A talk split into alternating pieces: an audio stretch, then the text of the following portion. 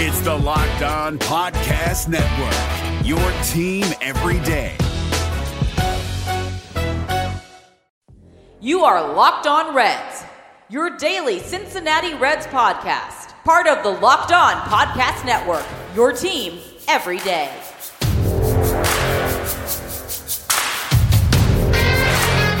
Welcome into your daily source for the Cincinnati Reds throughout the offseason. This is the Locked On Reds podcast, and I'm your host, Jeff Carr.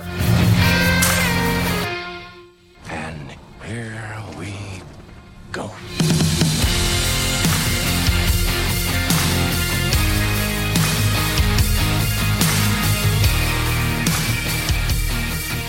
What's up, guys? Welcome into today's episode. We've got a lot to get to today. Gonna mention the proposal. I know I kind of got on a soapbox yesterday about it, so I'm not gonna go too in depth today, but we will mention a couple of key differences in the proposal that has been reported from the owners and the commissioner's office and has been sent to the players union depending on what time you are listening to this, what day you're listening to this, we may already know the outcome. But I've got some thoughts on that also. Going to jump into some do overs that I've received via the Locked On Reds line and through Twitter. We'll talk about all that here in just a minute on the Locked On Reds podcast, brought to you by Built Bar. Built Bar is a protein bar that tastes like a candy bar. Go to builtbar.com and use promo code LOCKED ON to get $10 off your first order. So let's jump in. The Players Association has received the proposal from the owners group and the commissioner's office. It's interesting because for the most part, the proposal is pretty cool. It's it's regional travel only, kind of like we said they're going to do that. They are not rearranging the divisions. I, I had that part wrong. Apparently, actually that that was never actually discussed. The Atlanta Braves ownership group mentioned that there was never any traction to realigning the divisions in that way because the Braves said they would never play in a division that's not the East. That's a non starter for them. So, yeah, no realignment. The Reds would still technically be in the National League Central. It's just the only teams they would play would be the National League Central teams or the American League Central teams. And then the playoffs would be expanded to 14 teams, seven in each league, which is another interesting thing because if the Reds were to be the seventh seed last year, they would have to be 12 games better. And it's not that hard to squint and see the Reds being not only 12 games better, but the teams ahead of them kind of taking a step back.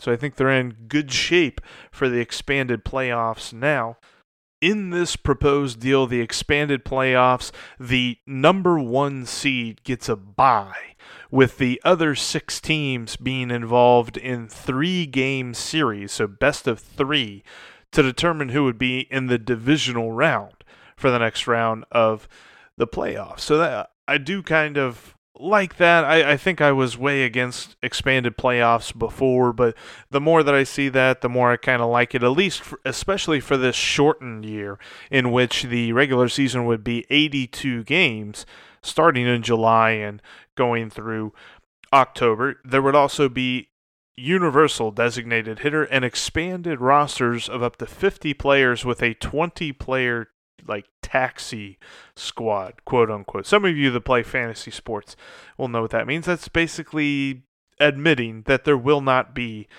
any minor league baseball. The one problem is going to be the money. And pretty much anybody who is close to the situation agrees the players' union is going to turn this down. And there's going to be some negotiating. How long that negotiating will take, that's the important part because the optics look bad for both sides.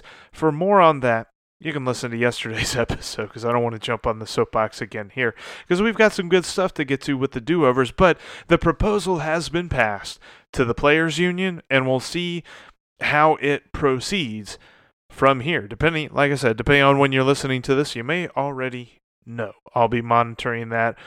But let's jump into some fun stuff. So I introduced the idea of the number one do over you wanted to see in Reds history. You go back through all of the different stuff. There's so many things you can come up with this. But the number one do over, I've got a voicemail and a couple of text messages and tweets to talk about here. Let's start with a voicemail from Greg in Maryland. Hey, Jeff. Uh, Greg from Annapolis. Uh, heard your do-over question.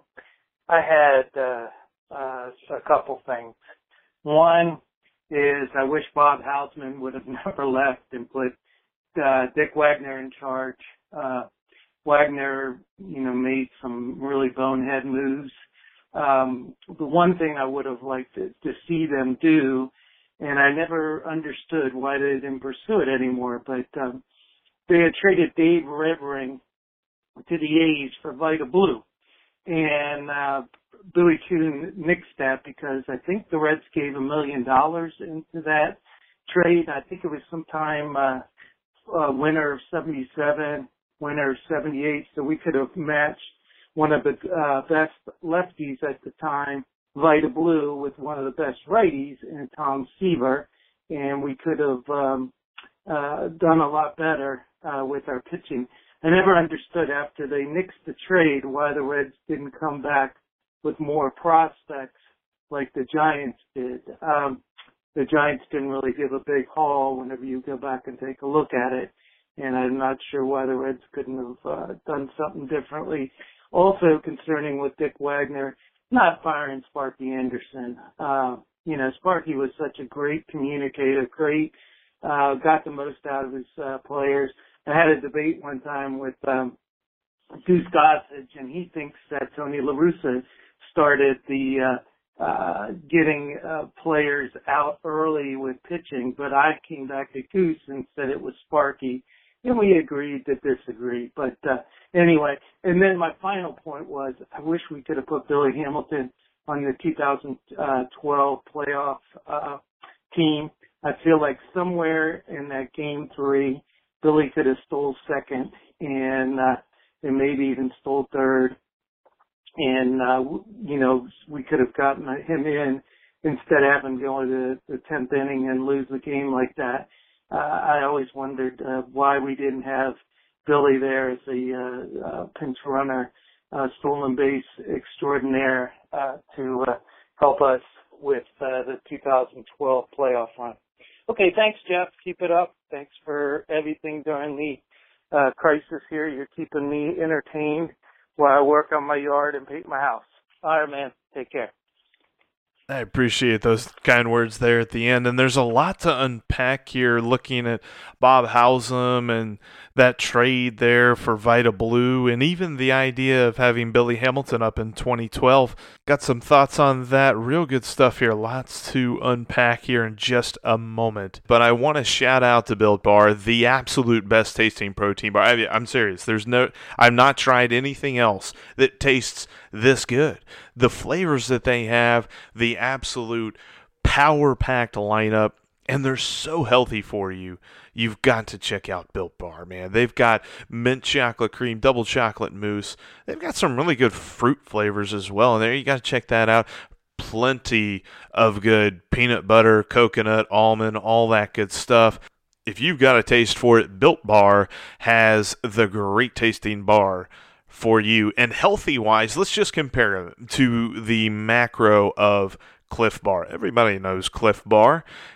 Built Bar has half the calories and seven times less the carbs and seven times less the sugar. But it still tastes amazing. And you can try it today. For $10 off your first order, go to builtbar.com and enter the promo code locked on at checkout. You'll get $10 off your first order of the best tasting protein bar on the market. That's builtbar.com and enter the promo code locked on L O C K E D O N for $10 off your first order today. This podcast is also sponsored by the audiobook edition of 24 Life Stories and Lessons from the Say Hey Kid. In this reflective and inspirational memoir, the legendary Willie Mays shares the inspirations and influences responsible for guiding him on and off the field. Widely regarded as arguably one of the best baseball players in the history of the game, the beloved Willie Mays offers people of all ages his lifetime of experience meeting challenges with positivity, integrity, and triumph. This special audiobook production includes a foreword read by Bob Costas and a bonus conversation with Willie Mays and his co author, John Shea. Whether you miss seeing your favorite players on the field this season or are looking for the perfect Father's Day gift, 24 is the inspiring story of one of sports' favorite living legends. Buy the audiobook edition of 24 now wherever audiobooks are sold. So going back to what Greg said, he presented three ideas: Bob Howsam, the botched Vida Blue trade, and Billy Hamilton in the 2012 NLDS. Would have you know the Reds having would have called him up. Looking at Bob Howsam, based on what I've read, I, I mean, you know, I, I, wasn't around back then, so I didn't know it as a fan firsthand. But reading about it, looks like he stepped down for the better part of six years and then came back in 83, hung around for a little bit until Marge Schott got here, and she, she kind of rubbed him the wrong way, so he retired. But what if he didn't do that? What if he was still the general manager? Would things have been really different between 77 and 83? Part of the reason that Reds fans look back on Dick Wagner and they wish that it would have been Bob Howsam is that the moves that Wagner made were tearing down the big red machine. Someone was going to have to be tasked with doing that because if the Reds were going to move into a new era, they had to make some moves. Now, the unfortunate thing you see Don Gullett go to the Yankees after 76 through free agency. They didn't really get anything from that. And just things like that, and and the bad trade of Tony Perez, but that was Bob Howsam. That was when uh, he was still there. And then Wagner takes over and just kind of continues this dismantling. Would have really been different with Bob Howsam. It's like the difference between Dick Williams and Walt Jocketty. Walt Jocketty was the general manager during a period where the Reds had to turn over some veteran players and turn them into prospects with potential value. So the the value of the trades, while unfortunately some of them were so bad, we already know that they were not good trades. But in hindsight, when you look at those deals that bring in future talent, it's harder to evaluate that. And you kind of look down on Walt Jocketty because, well, he's the guy that traded Jay Bruce. He's the guy that traded Todd Frazier. He's the guy that traded your favorite player here. That's the way that Dick Wagner looks. I mean, he's the guy that traded your favorite players from that era. So it would have been interesting, but I don't know that it would have been that different.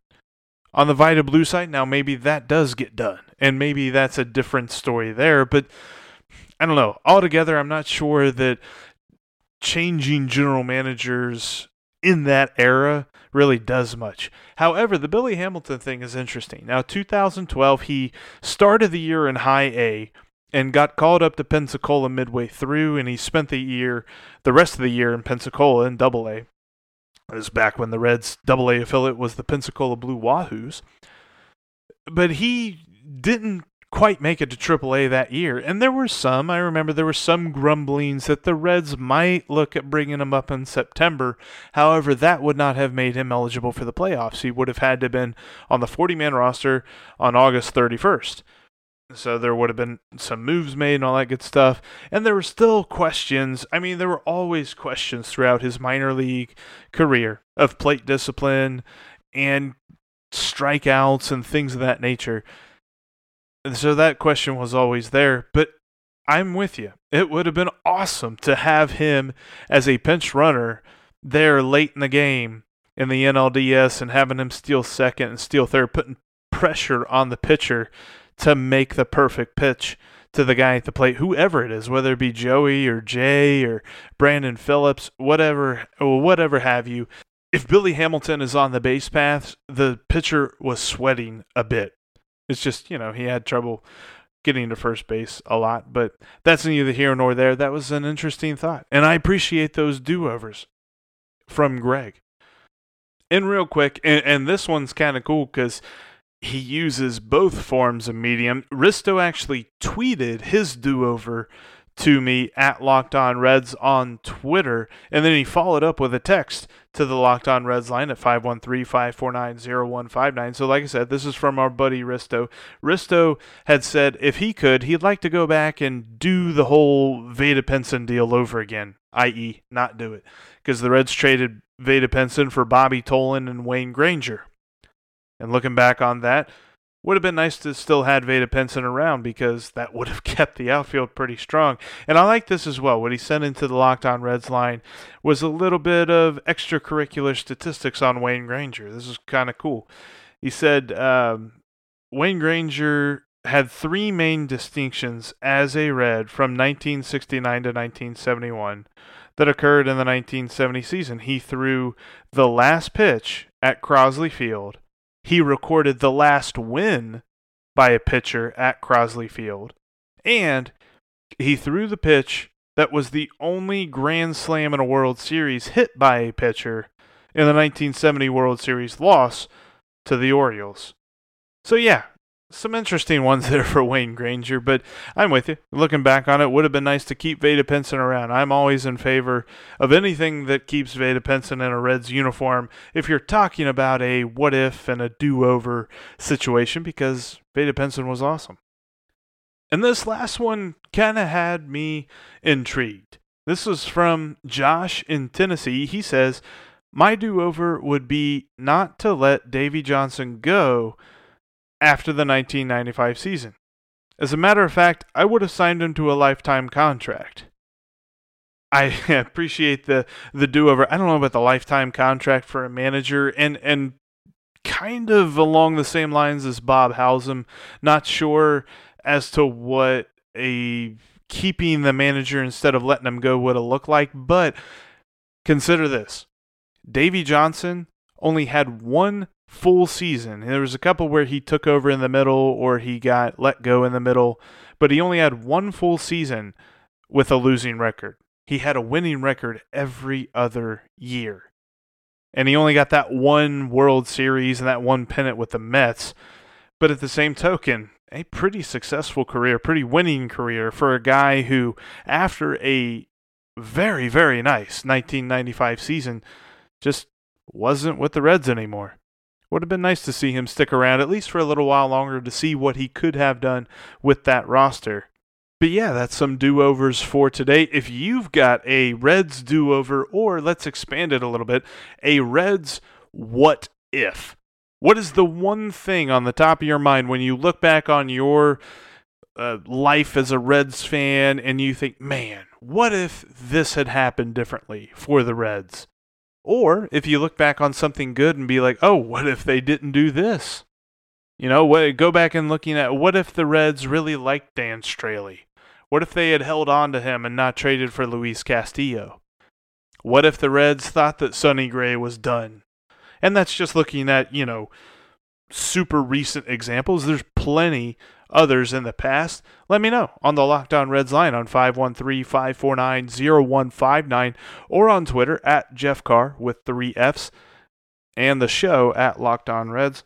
Also, check out the Facebook page at Locked On Reds and all that good stuff. Make sure that you're subscribed wherever podcasts can be found.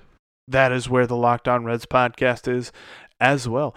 And one of the best reasons to subscribe is you will not miss episodes like tomorrow when we have Stephen Offenbaker on to talk some more evaluations, looking at now since we're starting to see the gears turning toward a 2020 season, these evaluations will become more and more relevant. I know that some people may be like, oh, what are you evaluating players for a season that's not even happening right now? Because we believe that there will be some baseball soon. And Stephen Offenbaker will be on tomorrow. We'll be talking all about that, probably talking about the proposal as well and seeing what the Players Union has uh, responded to, all that good stuff. You're not going to want to miss it. But that'll do it for us here on today's episode. Now, tell your smart device to play Locked On Fantasy Baseball. Thanks so much for listening, and I'll talk to you all tomorrow.